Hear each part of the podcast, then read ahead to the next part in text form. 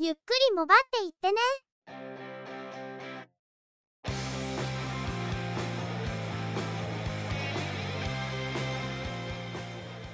この番組は、モバイル通信に関する技術や、業界動向に関するニュース、IT ガジェットに関する情報などを中心に取り上げています。テクノロジーに明るくない方にも、わかりやすくお伝えできればと思っています。番組内では、チェビオ AI による合成音声で声をお届けしています。幾分お聞き苦しいところもあるかと思いますが、ご容赦ください。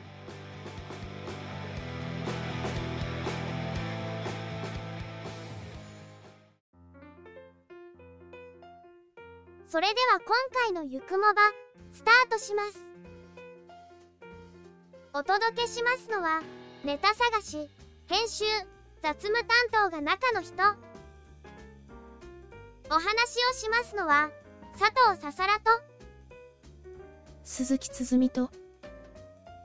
いやです。ゆくもば、第453回です。トヨタ自動車は、高級車、センチュリーの新型を発表しました。従来から販売しているセダンタイプに加え、SUV タイプを投入します。センチュリーというと、いわゆるショーファードリブンと言われる車で、皇族型や総理大臣、大企業の幹部クラスが後部座席に乗る車としておなじみです。近年はこの手のショーファーカーにも SUV タイプが設定されたり、ショーファーカーの代わりにキャプテンシートタイプのアルファードなどが当てられるケースもありますが、乗り降りの際にかがまなくていいというメリットからのようですね。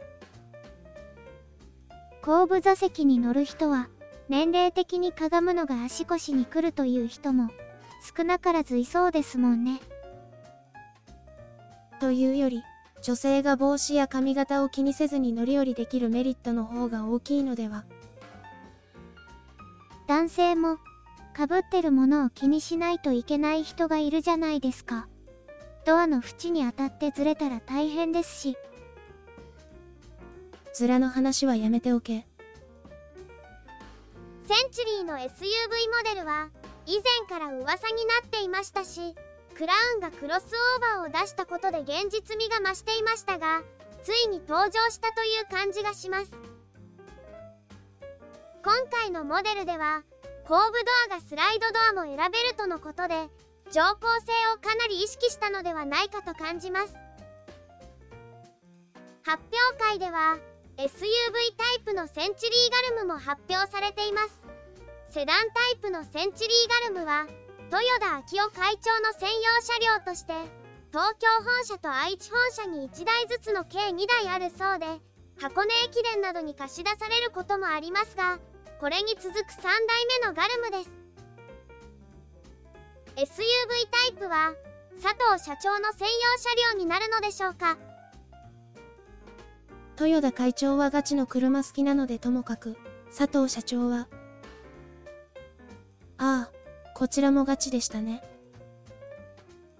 庶民には縁遠い車ですけど街で見かけたら目を引きそうなので走っているのを見るのを楽しみにしています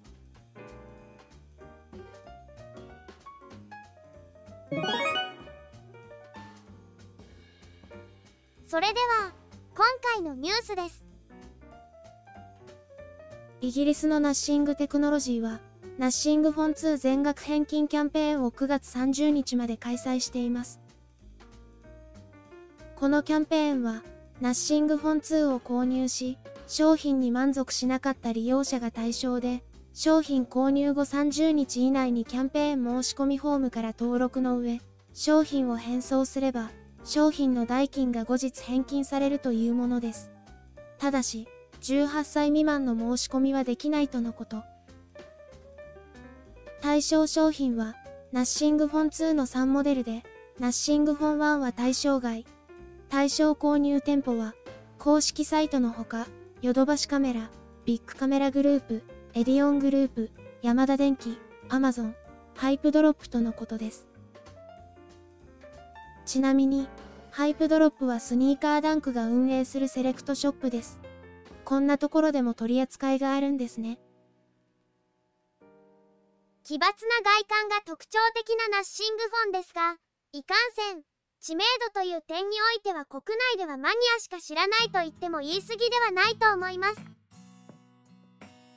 全額返金キャンペーンというと、知名度があまりないメーカーやブランドが手を出すイメージがありますが、ナッシングも例外ではなかったようです。メモリー 8GB、ストレージ 128GB のサイレン化モデルは、日本公式サイト限定モデルとのことで、スナップドラゴン8プラス Gen 1搭載のスマートフォンとしては最も安いのではないでしょうか。負荷が高いゲームをやるのでなければ、この廉価モデルでも十分なスペックかもしれません。ただ、マイクロ SD カードに対応していないようなので、ストレージの余裕が欲しい場合はちょっと悩ましいところです。そのあたりを踏まえて、お試しで買ってみる、合わなかったら返品する、という使い方ができそうですが、返品された端末って、その後どうなってるんでしょうね。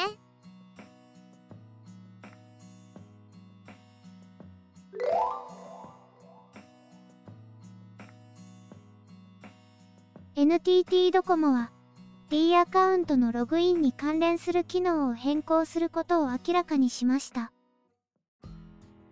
10月上旬から実施されるとのことで、簡単ログイン、生体認証または画面ロックによる認証、スマホ認証はいずれも廃止され、より安全なパスキー認証が推奨されるとのことです。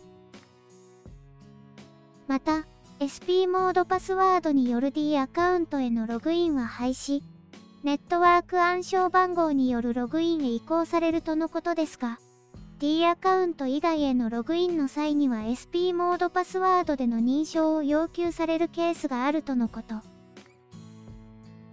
次回ログインから ID の入力を省略は廃止され、ログイン時に ID 入力が必要になりますが、新たにログインしたままにするを提供し、これにチェックを入れるとログインが維持され、2段階認証を含めて、次回以降のログインを減らすことができるとしています。認証の際に入力する項目を減らしつつ、認証強度を高めるとなると、パスキーに統合してしまうのが一番いいんでしょうけど、新しい方式への移行は新たに登録作業が発生してしまうため苦手な人には負担になってしまいます。この辺りはなかなか難しいところですが最近は不正アクセスや情報流出も多いので打てる手は早く打っておきたいというのも理解できるところです。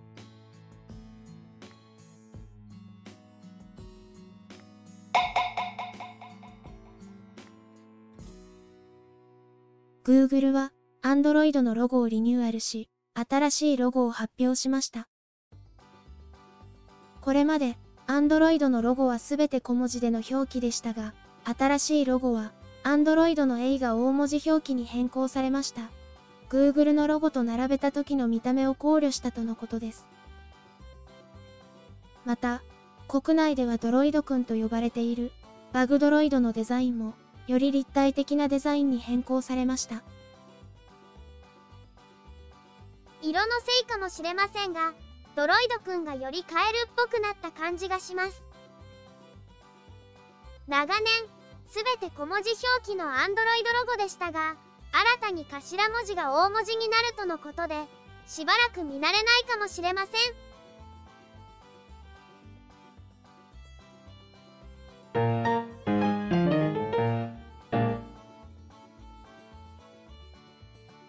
エレコムは、ワイヤレス充電の新規格、C2 に対応した充電器について、年内の発売に向けて開発を進めていることを明らかにしました。 Qi2 は、Apple の MagSafe をベースに開発したワイヤレス充電の新規格で、今年の1月に無接点充電の規格を策定する団体、 Wireless Power Consortium が発表していたものです。従来の地位では、充電器と端末の位置がずれると充電効率が落ちますが、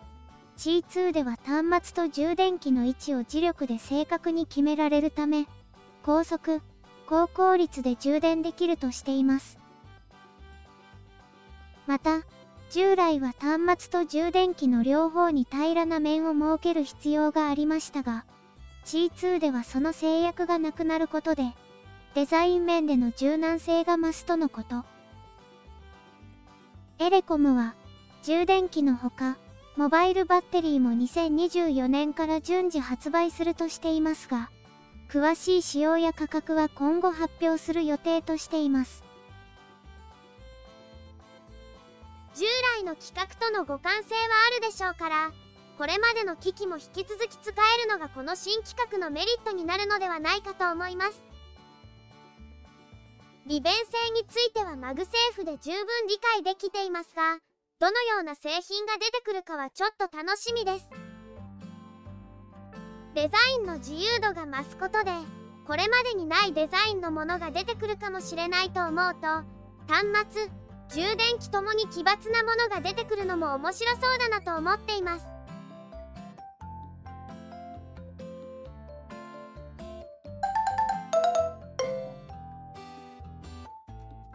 アップルは iOS16.6.1、iPadOS16.6.1 を公開しました。ウォレットにおいて悪意のある添付ファイルにより任意のコードが実行される脆弱性が解消されるほか、イメージ IO ライブラリの脆弱性が解消されるとのこと。Apple では、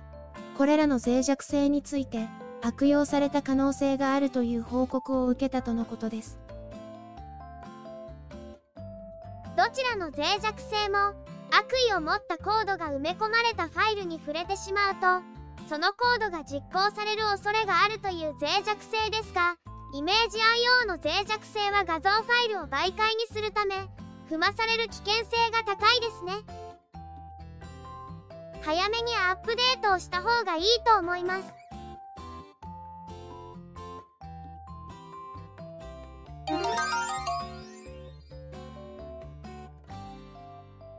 株式会社ラネットは同社が運営している MVNO サービスのビッグ SIM において、NTT ドコモのネットワークを使用するギガプランタイプ D で、音声通話機能付き eSIM の提供を9月22日から開始することを明らかにしました。物理 SIM からの交換のほか、音声 eSIM のタイプ A とタイプ D の変更にも対応するとのことで、交換手数料は2200円。タイプ D の音声 eSIM は、開通手続きの際に端末の EID を入力する必要があるとのこと。申し込み手続き時、本人確認後に利用端末の EID を登録すると、IIJ ミオの会員専用ページにアクティベーションコードが表示され、登録した端末でコードを読み取り、プロファイルをダウンロードするとサービスを利用できるとのことです。ビッグシムは IIJ ミオの孫借りでサービスを提供しており IIJ ミオで音声対応の eSIM が9月22日から提供開始になるためそれに合わせてサービスを開始するようです料金プラン的には IIJ ミオと基本的に同じようですからあえて選ぶメリットを探すとビッグカメラグループの店舗で契約できることやビッグのポイントで支払いができることなどでしょうか。しかし一時期かなり芳しくない評判ばかりだったんですがその後は改善したんでしょうか。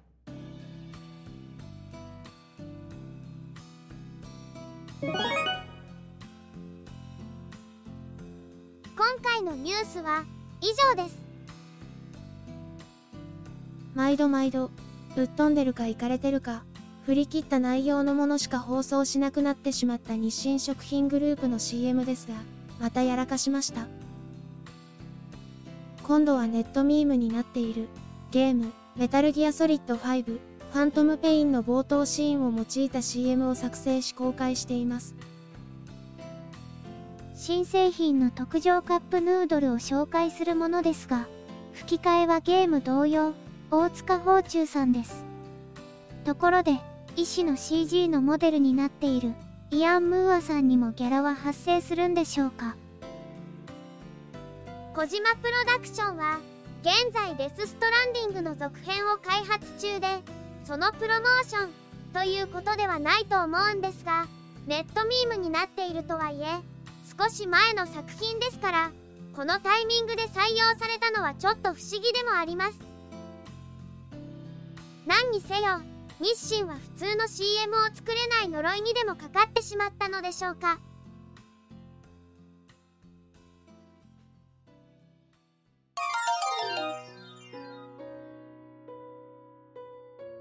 今週のゆくもばはそろそろおしまいですこの番組は Apple Podcast のほか Google Podcast、Spotify で配信を行っています。お聞きいただいている皆様とのコミュニケーションを目的として Discord サーバを運用しています。ご興味ありましたらぜひご参加いただければ幸いです。その他、Facebook ページ、Instagram アカウント、スレッズアカウント、Twitter アカウントを運用しています。お問い合わせなどありましたら、Discord、もしくは Twitter からコンタクトしていただくとよろしいかと思います。よろしくお願いいたします。2014年から配信をしているゆくもばですが過去に配信したものをゆくもばアーカイブスにて不定期で再配信を実施しています RSS フィードでの配信対象から外れた最初期配信についても配信ブログから聞くことができますので過去の通信業界の動向など含めてご興味がありましたらお聞きいただければと思っていますそれでは、今回はこの辺りで失礼いたします。また次回皆様のお耳にかかれますようにゆっくりもばっていってね。ゆくもばは、